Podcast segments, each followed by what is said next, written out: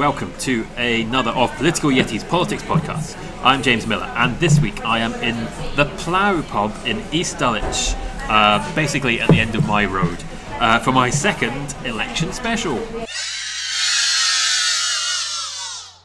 By my side is the Hey Now Hank Kingsley to my egomaniac Larry Sanders. It's Birmingham Mail political editor John Walker. Hello. Hello again. And I'm delighted. Uh, I've written down here delighted to be joined by a pair of pundits, but I've only got one pundit so far. The other one will turn up somewhere uh, halfway through this podcast, I believe. It's uh, here now is New Statesman digital news editor Julia Rampen. Hello. Uh, welcome back. It feels we're in a pub, but it's a rainy Wednesday night. It feels like the middle of the campaign, partly because the manifestos are out now, so it kind of changes gear. We had Labour yesterday, we've had Lib Dems today. It's the question everyone's asking, everyone is asking. Uh, do manifestos matter? Yeah, I think they matter. I mean, I think it's given Labour candidates something to talk about on the doorstep, something to talk about apart from Jeremy Corbyn. Yeah. And I think they feel that the uh, policies in the Labour manifesto are going to be popular. And I think the Labour candidates are feeling a bit more upbeat. I don't think they're going to win, but they're feeling a bit happier, a bit more upbeat. Really? Yeah. Because they, what- where are you getting that from? Well, this, this is what a number of them have, uh, have told me, and this is the impression I get from talking to them. Because they can say, look at this. What, what all of them are saying to people is, look at the manifesto. Don't look at Jeremy Corbyn. I mean, literally saying, don't don't look at the leader. Look at the manifesto. We do have some good plans. You can vote for us. We're going to make your lives better. Things like improving trains, improving the buses, and uh, doing something about the energy companies ripping us all off. Well, I'm sure we'll mention Jeremy Corbyn uh, very shortly. Uh, Julia, you've read the Labour manifesto. I have indeed, yeah. What, what's your favourite bit? Actually, I think my favourite bit was the sheet that came alongside it, which was how they were going to raise the money. Yeah. And I thought um, it made sense in theory, but having been a financial journalist, some of their plans to raise a lot of money through, um, you know, cutting down on tax avoidance seemed worth further scrutiny because I used to be as a financial journalist sit in these seminars where people said very happily, well, you know, there's so many ways to get around the tax rules, like buying a cemetery plot in Sweden, you're an expat. Yeah, I think you're. I mean, all parties say we'll cut down on tax avoidance. That's just. I, I mean, the number of times George Osborne got up at the budget and said this, and it didn't really mean anything. But I've noticed this that the right wing think tanks have said, well, this is nonsense because although Corbyn says he will raise lots of money by taxing the rich, the rich will get round it. Do the rich really live like that? Do they really hate paying taxes that much? They've got loads of money anyway. I think if you think about it, doesn't everyone who can put something against tax find a way to do it? And Yeah. isn't that instinct just the same in people who are extremely wealthy and can employ people to do that exact thing for them? But I wonder how much. I mean, I saw some figure that it was going to cost people who earned over, you know, 125, 150 grand. It was going to cost them six thousand pound a year or something like this. Well, that's not that much if you're earning 100. Is it really worth buying a plot in a Swedish cemetery just to get out of paying a few thousand So I think one of the things in the Labour manifesto that could open a bigger debate is things like free school meals for all kids, that Yeah. kind of universal benefit. And it seems very inefficient, but actually there is an argument that by having universal benefits, the only way to get very rich people to believe that they are part of the system. So, for example, the people I used to meet as a financial journalist, they would have private health care, they would send their kids to private school. They didn't actually see themselves as benefiting from the state. When I would argue they did because they had access to law, they had access Yeah. to roads and Yeah. trains. But I think the perception of someone who avoids taxes, well, I don't take anything out of the system anyway, which is ludicrous, but I, Yeah. I think that's how they justify How do they get to be so rich if they're so stupid?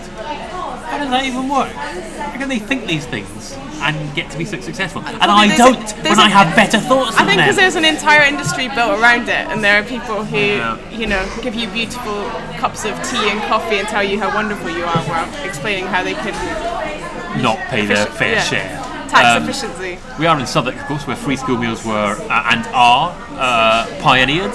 My children benefit from free school meals in primary school. For now, I don't know how long that's going to last before the council realises it's costing a fortune. Just sticking with the Labour Party, John, they had quite a good day on Sunday. Emily, Thornberry took down Michael Fallon. It was all going quite well. And then on Monday, they hired a communist. right? What is wrong with these people? Not, I mean, I'm nothing against communists per se, but this one seems to be quite a bad, you know, like a bad communist in the sense that he's fully paid up to all the bad things about communism. Well, none of the normal rules apply to Labour at the moment. And any other, What, like trying to win? like trying to win, any any previous Labour leader or the leader of any other party would have resigned long ago. But uh, Labour at the moment, they make these mistakes, they make foolish decisions, and you'd expect it to be seen as a disaster by the party, but it's not. The, the leadership just shrug it off. They don't either don't understand what they've done wrong, or they don't care. And the other MPs, the sort of Blairites and moderates, whatever you want to call them, are so determined not to get the blame for Labour losing the election Yeah. that they're staying silent. They're just staying in their constituencies, campaigning as best they can, and not wanting to talk about the leadership and what it's doing. So this stuff, and I mean another thing, As, as, Jeremy Matt, as Matt Corbyn- said last week, they're keeping themselves to themselves like murderers.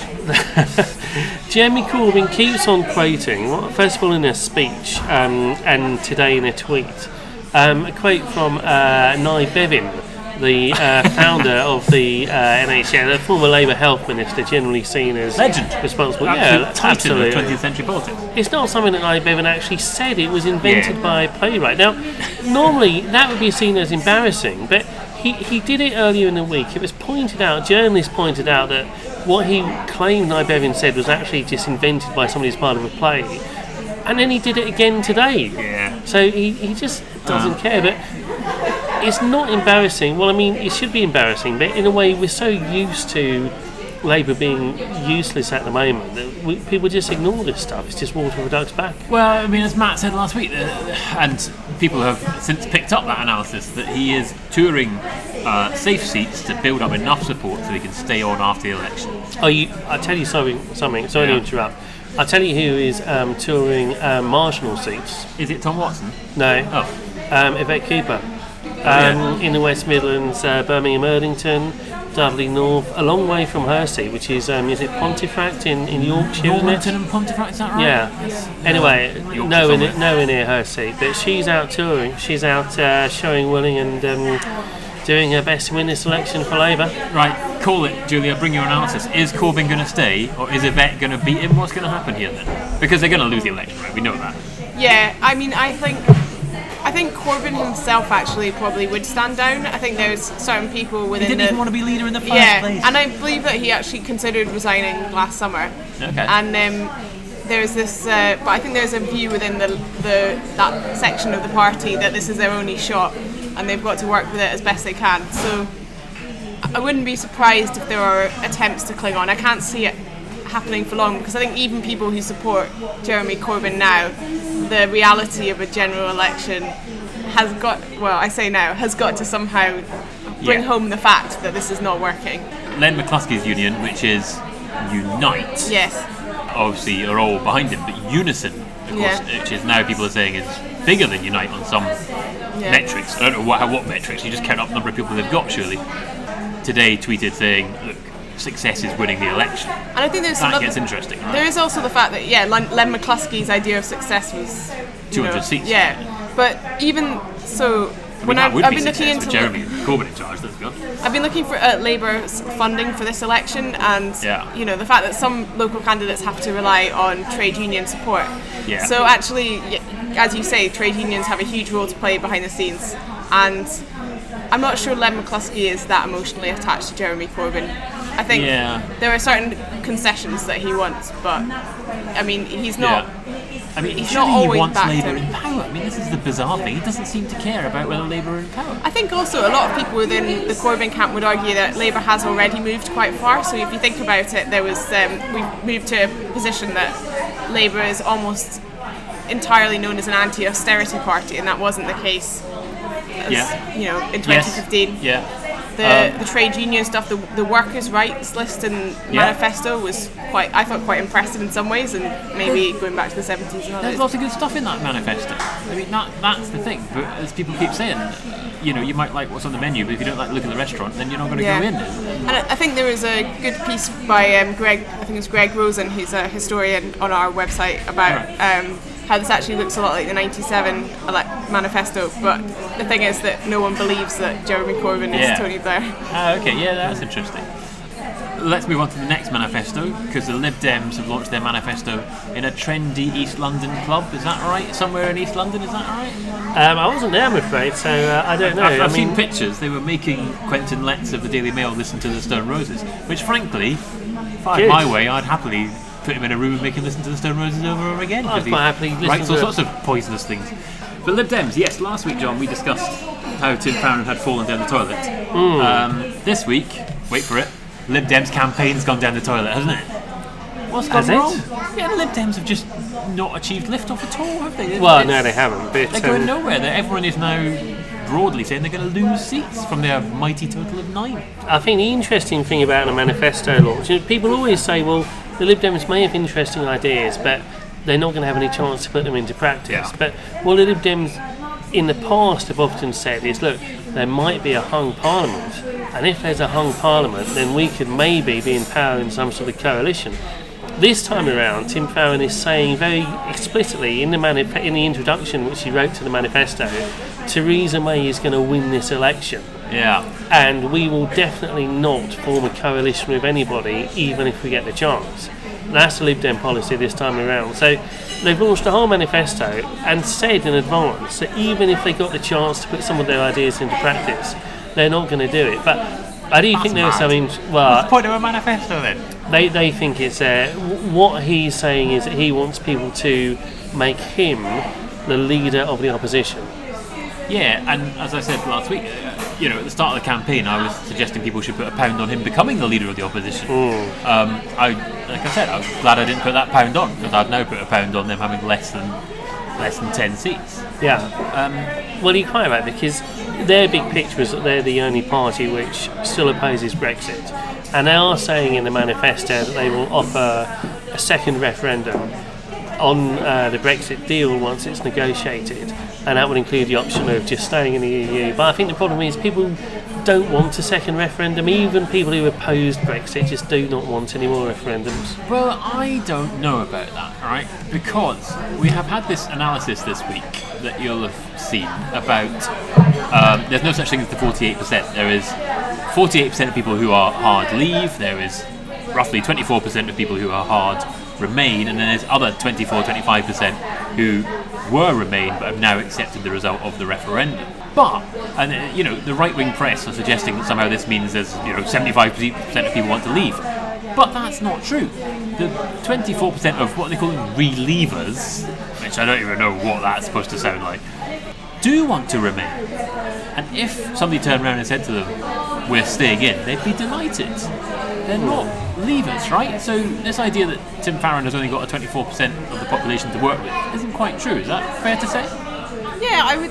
I mean, I, I would agree that if they were told that actually the majority of the country wants to remain in the EU, they would probably agree. I think the thing is, it comes down to this democrat idea of a democratic decision, which has been hammered home by two Yeah. out of the three of the main parties. And I heard someone say that today. I was in the, um, a sheltered housing in Vauxhall, and most people there voted to leave. And this one guy said, "I voted to remain." Um, Yes. And then he said, "I think it's daft, and I think everything's going down the toilet." And then they said, "Are you? Would you like to stay in now?" He's like, "No, no, the vote's been had. It's settled. We're moving on." Yeah. But but equally, I think if someone was like, "Oh, we're staying in the EU," he'd probably be like, "Great," you know.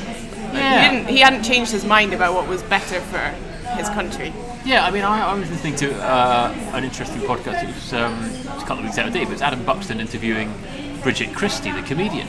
And she made the point that it's not democratic if it's based on lies. And there was a quite a good case that the Brexit case was just making up nonsense, right? I think the thing is that we can't really find out whether it is or not until we actually leave, because the yes. the argument, you know, Project Fear seems to have been completely undermined. And I think, in a way, people said, well, this didn't come true on day one, therefore, Yeah. you guys are the ones that lie. Actually, inflation went up yesterday. Yeah. Um, there's a lot of nervousness around the economy, but we're, what, nine months on now? Yeah. Almost a year on from yeah. votes, so. I think you're a sore loser, mate. I, I voted to remain, but you can't complain in a referendum people do their utmost to convince people to vote the way they want them to vote. I mean, it's uh, it's politics. People always exaggerate a bit. It's just the way it is. No, no, no. I don't. I don't buy that. I don't buy this um, nonsense about oh politicians are all liars. They're not. They're No, good people. no, but they they they make the argument to, to fit. Okay, they try to convince people, and that's what happened. It, it still wasn't. You can't point to things that were said and say, "Well, that was just a blatant lie." I mean, Well, I can. Oh, that bus that said we'll give everybody the moon on a stick if we leave the EU. That was a nonsense. Talking and editing, talking and editing. Right, we're joined by uh, Martha Gill, co-founder of the Spoon. We'll explain what the Spoon is later on. It sounds really weird right now, but this will make you listen to the end of the podcast to find out what the Spoon is. Anyway, Martha also wrote a piece about the Lib Dems for Prospect magazine, right? Um, we're just discussing where has it all gone wrong for the Lib Dems? It's not going anywhere, is it? Yeah, so, so my theory is that, that what they're doing is concentrating too hard on their former heartlands in the southwest, um, which is kind of a really key part of their strategy. Um, but what they're having to do there, because most because most of those areas voted to leave, is to sort of forget about Yeah. Brexit and talk about things like the NHS and, and sort of austerity. They're talking about austerity there. I went I went doorstepping with some of them, and, and they only bring up Brexit if it's mentioned on the doorstep. And I think this is a big mistake Yeah, because up, 16 million people voted to remain. Yeah. Uh, all those, if, if you know, because someone could capture that Remain vote, you know, they win with the biggest landslide, uh, bigger than Tony Blair, if that, if that was possible. But, but, but, but, but instead, what they're doing is they're kind of, you know, um, early on in, when the election was first called to him, Farron said, um, "I'm a bit of a Eurosceptic." So, so what, what are they doing? They're the part. They should be the party of Remain, pushing it really, really hard. and They're just not doing it. And mainly what's stuck is that he's a bit gay skeptic as well. That's that's the main problem for Tim Farron, isn't it? That's that's the problem. Yeah, is that is that is that is that is that really something which people are worried about beyond Westminster? I mean, it's clearly clearly didn't really mean it, did he? He went back on it. Yeah, and the problem is the coverage, isn't it? But we'll come on to coverage All right, later yes. on, right? Let's talk about coverage later on. Where the Lib Dems are going to do well is Scotland, hmm. right? Really? Yes.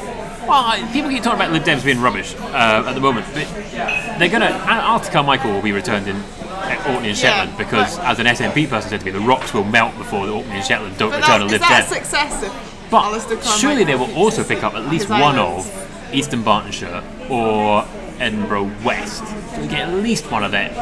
And they've got their tails up in uh, North East Fife, where Stephen Gethins is the MP, and he's like a really good MP. So they will surely end up with at least two Scottish MPs. That's a hundred percent Yeah, increase. I guess um, when I was looking at Scottish constituencies of interest, this was right at the start. Yeah. I remember looking at um, Edinburgh West, and at that point, I don't think a Lib Dem had even stood for the seat. And uh, Oh it yeah, seemed to me that. do you want to retract that one? It's uh, well, it's Christine Jardine, who used to be a, a SPAD, the Scottish Lib Dem SPAD. She's um, she's a person. She's a person. Let's leave it at that. She might be she might be working in Westminster in a few weeks, so I better not say any more than that. Yeah. But they I do guess- have a candidate. I mean, I'm, have to say, I don't know. I'm from Edinburgh. I don't know Edinburgh South, uh, Edinburgh West that well. But my impression of it was that was the bastion of private school. Um, solicitors. Yeah, with all the massive I houses. mean, I know the animals don't get to vote, but yeah, that's. that's Uh, let's just say my only family friend who was a lawyer who sent his kids to private school lived in Edinburgh West. And my idea of Edinburgh West, and I might be completely wrong because I haven't looked at all the demographics, is that if there was a part of Edinburgh that could vote Tory, Okay. that might be the first to go. I think the Tories will do well there. Um, Tories are going to do quite well in Scotland, but they are going to be well beaten by the SNP. Yeah. Right? This talk of a Tory surge in Scotland, what's it going to amount to? Give me a number. I've heard everything from about 5 to 12, and I would probably say about 6 maximum. Yeah. I can't. I'm, I struggle to get above five or six. Yeah. Tories are talking upward in like 15, but I don't Yeah. understand why. I mean, that seems like bad expectation management, isn't it? To go around saying, we're going to win 15, and then you only get five and everyone laughs at you. Yeah, I mean, I think we've talked about the seats that we already see as being ones which was we talked before the podcast about East Renfrewshire possibly Yeah. and um, Berwickshire. Um, I can never BRS. remember all of them. Yeah, Sounds like, a, sounds like a it really cool band, I think. Yeah, and Uh, I mean, people talk about WAK. maybe I'll eat my words, but people were talking about Edinburgh South, and I just I just can't imagine you could you know Ian Murray's very, according to a, a, a Yeah. dodgy poll, and heaven knows I'm not a big fan of polls, Ian Murray's looking quite safe there at the moment. I think Ian Murray will be quite safe because I think a lot of people who vote Tory are doing it because They're Ian Murray's not like a Jeremy Corbyn No. crazy Labour. I mean. Ian Murray's constituency office is painted green, and it's got, uh, you know, a Westminster symbol, portcullis Yeah. symbol, and it doesn't even really say Labour on it. It just says Ian Murray. Yeah, you'll be all right. Um, but the SNP are going to be the, the big winners in Scotland. But it's a strange election. I mean, I don't know if I know you don't pay any attention to SNP, John, other than when No. you can make do Mickey uppy polls to get you lots of clicks. I don't know if uh, this com- covers your uh, radar, Martha. But Nicola Sturgeon has been defending her record on education a lot. Now, that's not up for grabs at this election. It seems weird. That was up for grabs last year, and this year she's found herself on the back foot, having to defend her record in education, Which is hard. is poor, Yeah. um, by uh, undoubtedly. Um, how has this happened? It, it feels. I don't subscribe to peak Nat has necessarily passed, but they are definitely having their worst, most difficult campaign in a long time. Yeah. Yeah, and it's strange because you just look back to March when everyone was saying Nicola Sturgeon is, you know, catching everyone by surprise. Yeah. has the initiative. I think um, the education is a slow burning thing that has been mentioned a lot, and I suppose it's not that surprising that it's come up again because I mean it's, it's such a emotional thing for a lot of people in Scotland. Their identity is a Yeah. very strong educational regime, and Yes. I went to Scotland invented education for goodness sake.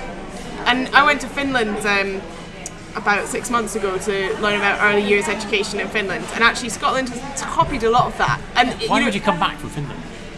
It's amazing. It's quite cold and boring. Oh, it's not boring. They're all crazy, the Finns, aren't they? The ones that I met just talked to me a lot about early years education. in I think you're well. uh, You're meeting the wrong ones. Yeah, I, my editor went there recently. Went to the same island that I went to and met loads Island. of. I There's didn't, an island I didn't even know Finland had islands. There's an island, and the best bit is it's an open prison, which I didn't realise when I went there and took photos for an afternoon.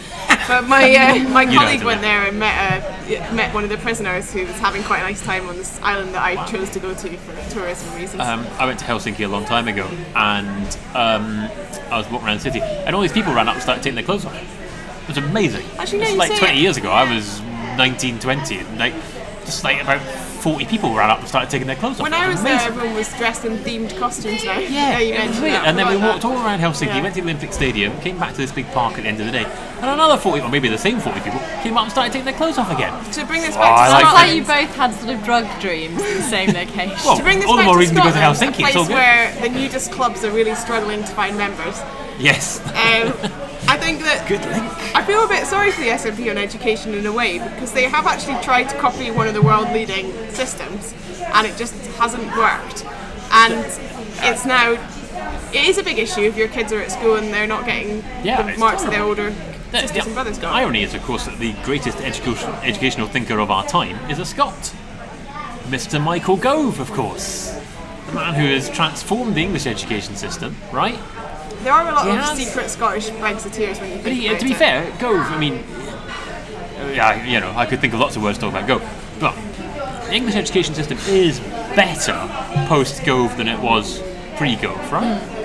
Yeah, I, I mean, I think he he's one of the few politicians who actually had a vision for his Yeah. brief, right? Yeah, And- well, yes, and that's he, true. he annoyed everyone at the time. Because everyone get all teachers get annoyed every time you change the curriculum. Yes. It's a massive hassle. I remember it was it was changed halfway through my GCSE. It's really annoying. But um, but yeah, I agree. I think I think I think he was broadly right in a lot of what he said. And now, of course, we've got um, anti thinking in the education department, and we're going back to grammar schools, which for which there is no Indeed. evidence. Sweet work. Let's go on to the Tories from grammar schools. That, that's a link. That's a link. We'll have that. There is- Um, the Tories week. Well, today we've had Boris being offensive to Sikhs, Yes. and Theresa May met a voter. That went well, didn't it? Theresa May got uh, thoroughly told off and was filmed being told off by a woman who had. Um, did she? Did she get thoroughly told off? Yeah, I think she did. I mean, she uh, held her ground. She tried to argue her She was case. no Tim Farron. No, um, it. it was quite dramatic footage. I mean, it wasn't the worst incident in the world, but it went viral. It went viral on Twitter. It's a good point that actually, how many times has Theresa May been told off? Because a Yeah. lot of times, I mean, her constituency is fairly safe. Yes. She's probably quite scary for her colleagues. Yes, and indeed for small children, because she was also filmed at school. Where she told a child that she'd read all the Harry Potter books. She did, yes, in Birmingham. Oh, in Wolverhampton. I think. Do we believe she's read all the Harry Potter books? She said she did. I believe believe it. she has. She's Yeah. exactly the kind of person who No. wouldn't read any literature apart from maybe the Harry Potter books. Right, hang on, and hang on, kind of Are you thing. suggesting people who read Harry Potter books or something, something wrong with them? Uh, Oh, yes. Oh, oh, no way, they're really good. Have you read no, the Harry but Potter she, books? um, I, I mean, Have you read yes, the Harry I Potter have, books? but that that's That was like a that, Theresa May uh, answer. But I've also Which read. one's the fourth one? Oh god, I can't remember. Does it have a? That's a Theresa- Does it have like the prison of, of Helsinki in it? or What do you believe more? No, Theresa I- May reading Harry Potter or Gordon Brown listening to the Arctic Monkeys?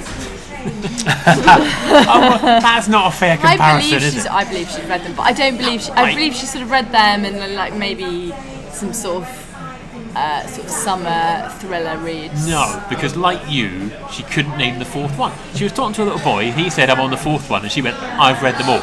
Any it like normal the Order person, of the Phoenix? any normal person would go, "No, it's not Order of the Phoenix." Any normal person would go, "Oh, that's Goblet of Fire. That's a good one, isn't it?" Oh, Because yeah, that's it's when the Voldemort Olympics gets one. his Okay, human yeah, form yeah, and all yeah, that yeah, sort of yeah. stuff. That's the Uh, best one. No, a Prisoner of Azkaban's the best one. Okay, maybe she's The read Dementors. them Every- once. oh, come on.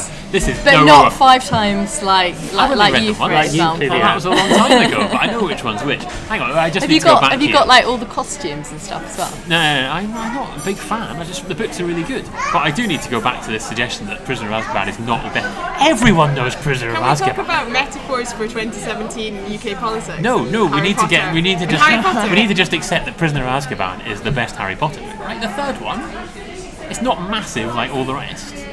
This is, I can't believe this. Okay, I can this is the most that. radical thing I've heard all election campaign. The thing about the Goblet of Fire is it just has everything. It's quite epic. It's, too got, long. It's got the Quidditch final. the Quidditch World Cup. That's It's just kind of it's, it's kind It's of got like that a, horrible it's got a Bulgarian real man. death in.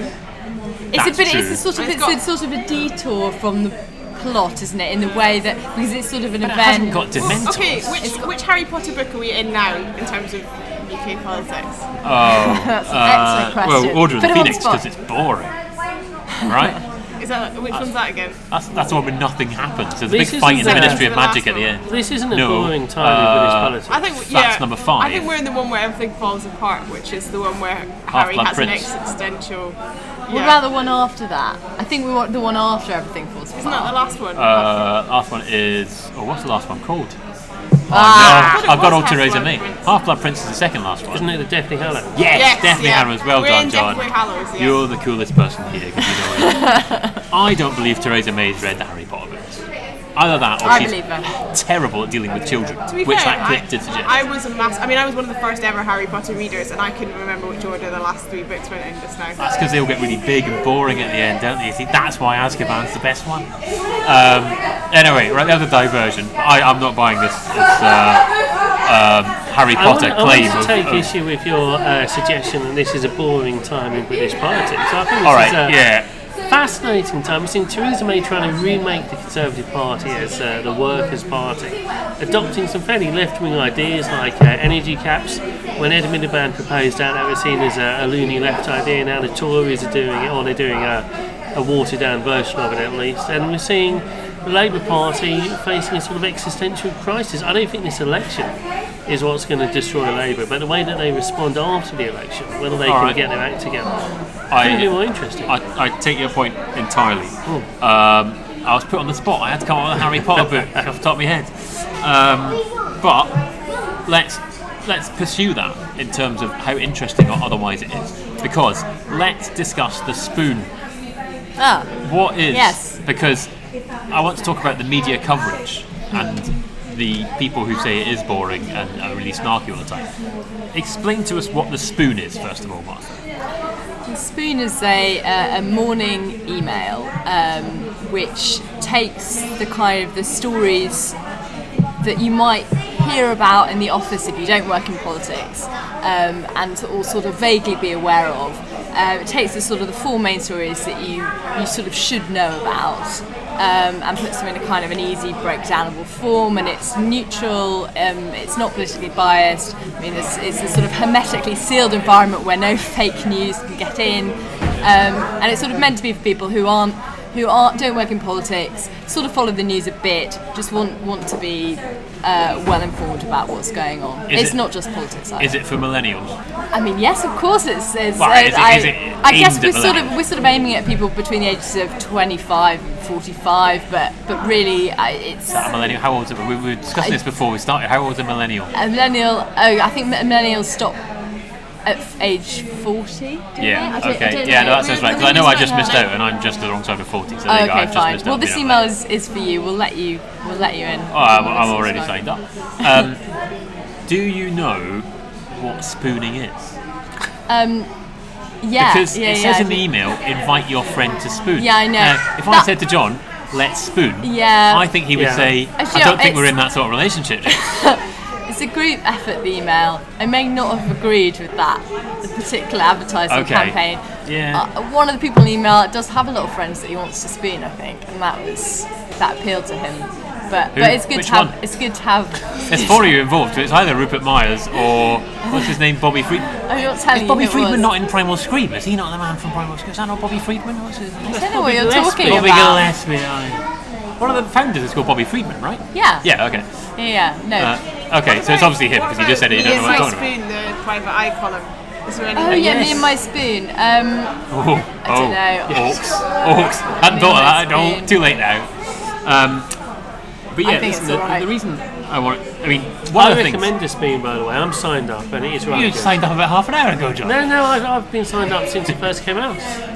One of the reasons I want A, it's a morning newsletter. yeah. There's flipping hundreds of morning newsletters. Ah, but this is different because first of all, all the morning newsletters that you probably get are um, political insider gossip morning newsletters. That is true, yes. They're quite long. They're for people who are really on top of politics. Um, Okay. I mean, they're very good Yeah. for people who want to stay informed, who are kind of really in the loop. Yeah. But our emails for people who aren't really that. The, the, the majority of people um, Okay. who aren't who aren't who, who, who don't care what Boris Johnson said to someone last night secretly or whatever. I mean, they, they just want to vaguely know what's going on, um, Okay. and they can't and they and they Yeah. want to learn about it from it. So and also our email isn't uh, driven by one person. It's not sort of branded as one. It, it's not sort of promoting okay. a single journalist brand. It's just Yes. kind of done by all of us in the same kind of tone. Fine. Okay, unlike Matt Chorley's Red Box, Paul Waugh's War All- Room, Waugh Zone, I don't know which one is I would- I would and recommend all of Stephen them, Bush's Morning Call. Now, Very good, but I, we're trying to do something a bit different. I would, if you do want to stay on top of things, and I'm not saying this just because Julia's here, I we were discussing earlier that I did a very unscientific experiment as to which is the snarkiest and most anti-politician newsletter, Ah. and Stephen Bush's came out best at the time. This was a few weeks. This was before the spoon, to be fair. Um, so I would recommend Stephen Bush's for analysis and just being nice about politics. Fair to say? There's some great puns in the headlines as well. I don't know if I agree with puns and headlines though, because Paul Waugh is the king of puns at headlines, and his puns are like not actually that good. So I just leave that to him. Let him let him do lot the of whole people punning say thing. that, but I mean, I think I think Matt Chorley's email is actually quite good. I just like I just like the lead-in at the beginning. It's I quite, don't it's, like Matt It's Chorley's incredibly well written, newsletter. and I find it sort of a gentle. It is well written, but it's also anti-politics, isn't it? He's always moaning about the election and stuff. You know, I'd, I'd like to jump in here and say I agree. I'm glad that you're bringing up this because I often get told by people they hate politics, and I'm like, I actually am probably the most pro-politician person that you know, because most politicians that I've met, there are some exceptions, but most of them I think are actually pretty hard-working people Exactly. that I would want to swap jobs with. And even Matt Chorley, obviously last summer after Jo Cox was killed, was all like, well, politicians are alright actually, I hang out with them all the time and they're quite nice. And then now he's gone back to, oh, we're halfway through the election. Oh, it's so tiresome. It's like, as I said in a tweet, it's like a football correspondent going, oh, we're halfway through the World Cup, it's rubbish, I wish it was over. It doesn't make any, you don't I like think I think that's just get a, lost and go I and write think about something all else. all political journalists love political excitement. Yeah, and they well- love things going on and so they've got to kind of and also they're sort of friends with lots of politicians. And and they, so they've got to mask all of this by being like a oh god it's so boring that my job is keeping me here. And b um, criticize all these people who they're sort of also kind of getting information from etc so it's sort of quite a difficult line to tread sometimes isn't it And they're also, if you're trying to identify people who identi- identify with people who don't have the access that you do. present company accepted and all the rest of it, but they're also generally massive losers who aren't very cool, which is why they like politics and they've gone into political journalism. And they think it's somehow cool to be snarky and not really like politics, even though they do really like politics, right? Redbox, Redbox is funny. Matt Chorley It is a is funny, journalist. but He's also a comedian. He's a sort of He's a failed comic. comedian. Yeah, n- well, he, uh, failed. I mean, he's funny, is what I'm saying. I so think- in that sense, he's he- not a has I think journalists generally are people who didn't have a lot of friends at some point in school. Yeah, I think there's something to be said for that. It- It's and, and, and has Matt Chorley ever appeared at Late 'n' Live at the Edinburgh Festival? No, I don't think he has. Is anybody here? Oh yes, hello. Let me oh, tell Oh, you. have you? Let me tell you Have about you? that. Yes, I have actually. I've Did not told you anyone set up a fake website so they could get free access to all the gigs? Really? That was nice work at the Edinburgh Festival. Yeah, it's amazing how many people were desperate. Oh, they give you loads of free yeah. tickets. Yeah, yeah, yeah. I mean, I did review them, but Well I gave them all five stars or something. Excellent work. Well done. Um, yeah, I actually went on stage, but that's a different story. I'll tell you about that. tell you about that another time. It's on telly and everything. I have a question. Amongst the Corbynite, Yeah. not too long ago. Are you going to do Jeremy Corbyn in the media? No, well, Oh. in a way I am. Yeah, all right, go on then. Not so long ago, the great bogeyman, the evil figure, was Rupert Murdoch. Everybody hated Rupert Murdoch. Yeah. But now, amongst Jeremy Corbyn supporters, they've forgotten about Rupert Murdoch. The great hate figure is Laura Kuenssberg. BBC, how did this happen, the BBC political editor? How did it happen that she, a very nice woman as far, as far as I can tell, is the, the great villain now for the left? Uh, I was at university with Laura, Laura Kuenssberg. right? She was very nice. Blame the SNP. Yeah. That fair I was to say, Julia? say that it, the exact same thing happened after the Scottish referendum. SNP started it around the independence referendum, this monstering the BBC as this other.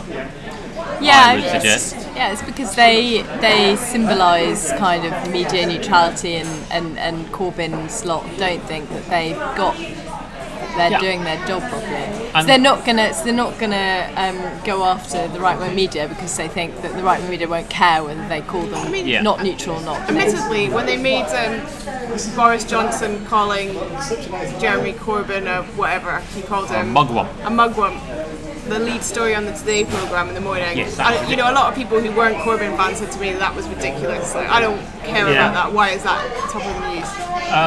Yeah, has Corbyn had a hard time off the media? I think he probably has, actually. I mean, I'm not some Corbynista uh, conspiracy theorist, but we've discussed his manifesto already, and it's different, and yet the focus has largely been on him. And I appreciate that maybe affects whether people are going to vote for him or not more than the policies. But isn't it for journalists to rise above that?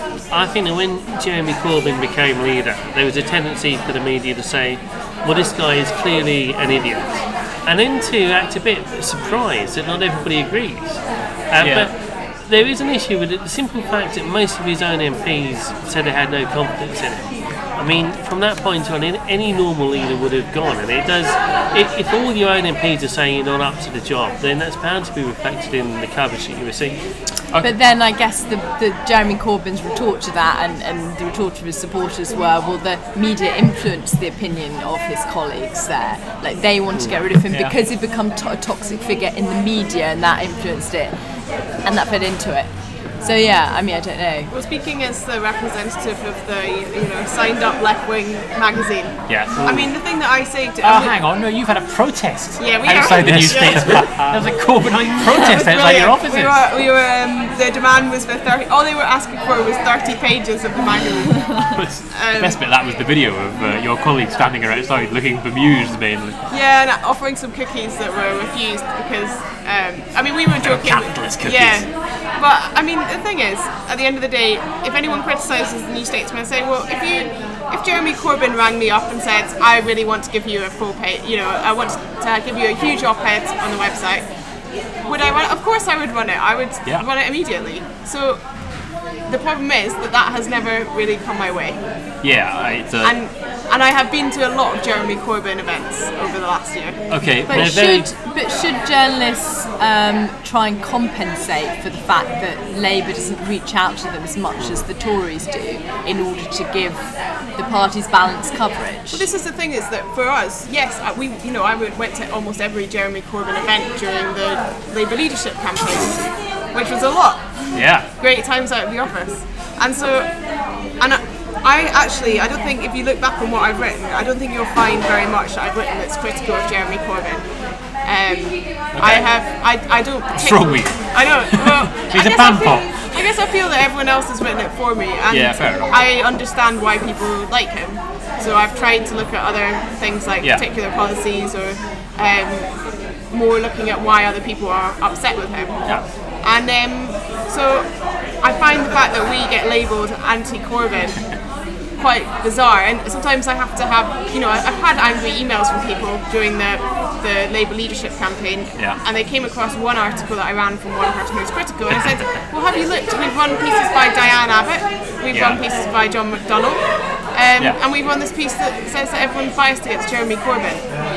I think Yeah. the problem is that when online people only tend to see one set of art. And I did the same thing happen when I wrote about both sides of the Scottish referendum, um, extreme unionists and extreme. Oh yes, yeah. and yeah, someone yeah. sent me an email saying, "I'm appalled. You're so biased." And I said, "Have you looked at the other article that I linked to?" Mm. They Oh yeah, but you made it difficult for them because you put it in two different articles, and that's like really confusing and I really put it in the involves hard second work. paragraph saying, Yeah, click here. and you can click the- on it. Yeah, Yeah, it was too confusing. I think that Jeremy Corbyn supporters are unreasonable in their criticism of the media, but I think that hides the fact that the media have, have failed, generally speaking, in reporting on Mr Corbyn and, and what's going on in the Labour Party. People haven't really Yeah. tried to understand why he was so popular, haven't tried to understand why so many people on, on the left, in Labour members, activists, and the sort of people who joined Labour in 2015 were so angry at, at New Labour and everything that it achieved and everything that it stood for.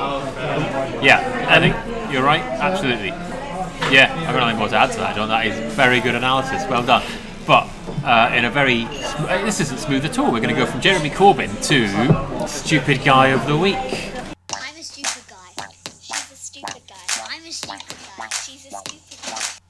Have we got nominations for this week's? Uh, who was it last week? I've forgotten who the stupid guy. Oh, it was Barry Gardiner last week, so you can't have him this week. Well, I'm going to, you've mentioned him already, but I'm still going to choose him as my stupid guy of the week. Uh, Len McCluskey, the uh, Oh, United okay. leader. Yeah. Um, fresh Yeah. from uh, sabotaging Labour's attempt to win the West Midlands mayoral election, Oh, where he yeah. uh, uh, turned against Labour's candidate. He's um, announced that it will be a, a victory or success for Labour Yeah. if they manage to win. Was it 200 seats? 200 if they lose, seats. basically. Yeah. That's a, a big At win as least far as 30 odd seats. Fair enough. That's a good uh, good candidate. Anybody else got candidates for stupid guy of the week? Well, this isn't original, but I thought I'd throw it in there for coverage's sake, is Donald Trump. Because, Ooh. I mean, I know that every week he does something stupid, but this week seems to have been particularly awe inspiringly stupid. Spectacular, yes, with the whole uh, I've got tapes. like, bring it on, Donald, you moron. We're laughing. It's terrifying, really, isn't it? The man is an idiot, and he's in charge of all the nuclear weapons in the world. I guess I think that in some ways he's got a lot of smart instincts in the fact that he's managed to get himself into the presidency, but I also think that he's incredibly stupid in other ways, and this is Yeah, one of the he weeks when Not stupid psychologically suited to being the most powerful man in the world. I would like to nominate uh, a couple of possible nominations. James Heappey, the Tory MP who was discussing Scottish independence at a local school and told Oh, the Scottish yes. girl in the class to F off back to her own country. You've just reminded me of a spectacular. Come on. a Tory aide who I just was reading on the way over here was um, boasting about his execution, at the time he gave advice on executions. Yeah. Uh, Although that might not be stupid, that might strange Good. thing to boast about. Yeah, but the um, yeah, telling a schoolgirl to f off back to her own country is uh, possibly a sign of things to come. Uh, with under the next Tory government, with uh, whatever we're going to do about EU nationals and all the rest of it. The other one, and I will debut my new jingle for the uh, Liberal elite klaxon here. Ow, my hands! Flipping avocado. Ben Brown. Oh, yeah, I was about to suggest that, but then I didn't want to malign a fellow journalist. Well, Ben Brown is not a sex pest. Let's put that on record. Yeah, I mean, But- it, if you just look at what happened, though, it wasn't really happened stupid. It was- was just you sort of trying to clear away this person. he was doing an interview in the way. street, and this woman came up, and she was, uh, she looked fairly fun. Would that be fair to say? She sort of went, ah, fantastic. Are you saying she was drunk? No, I don't know. You're Um, saying that she, you sort of somehow implying that she deserved to be no, no, no, no, sexually no, not at all. No, but he then moved her out of the way with his arm and put his hand on her boob to push her out of the way. Right. What? Uh, this is uh, unfortunate. It's fair to say. What has concerned me about this, and this is where the liberal elite klaxon go off, goes off,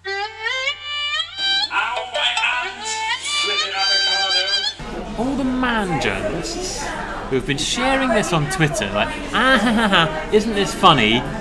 Well, no, I don't think it is that funny. I mean, maybe I'm being a terribly humorless feminist about all this, but I couldn't help worry that I just I didn't mean, think it was worth sharing the way. I think there'd be a lot of men journalists sharing it, going, ah, ha, ha, look at this, and that Oh, concerned right. me slightly. But am I just Well, I being a guess humorless feminist? I don't know. I haven't ha- I haven't looked properly at what they were saying, but I guess there's potential to be sexist there. But I don't know. am I I, being a- I, I don't know whether or not there was any. All right, I'm probably being a humorless I don't- have feminist. to Let's be admit. honest. I It's, don't know. To me, the whole thing sounds slightly funny in a different way in that politicians have to be so careful to be polite to the public. I know someone who's a politician who told me how a member of the public slapped her around the cheeks and she couldn't do anything about it. So the fact that Well- this journalist just cavalierly is Yes. barging into people Who was it? uh, Who was the, the MP for Brian Donohoe, wasn't it? Who lost at the last election and said it's brilliant. Now I can tell members of the public to f off when they come up to me in the street.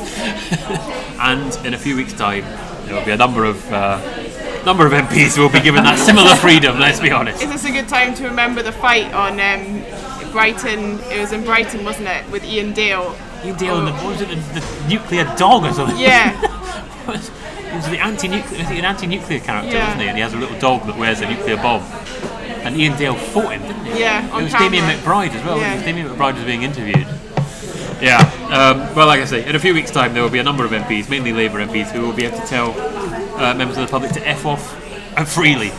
I will uh, draw this lengthy podcast to a close here on that humorless, feminist, sweary, dogfighting moment, and say thank you to uh, Julia, to Martha, to John, and tune in next week for another one of these from Catford. We're going to Catford next week, John. Yes, I'm looking forward to it. We're that. looking, hopefully going to be in the uh, the beer garden Yeah.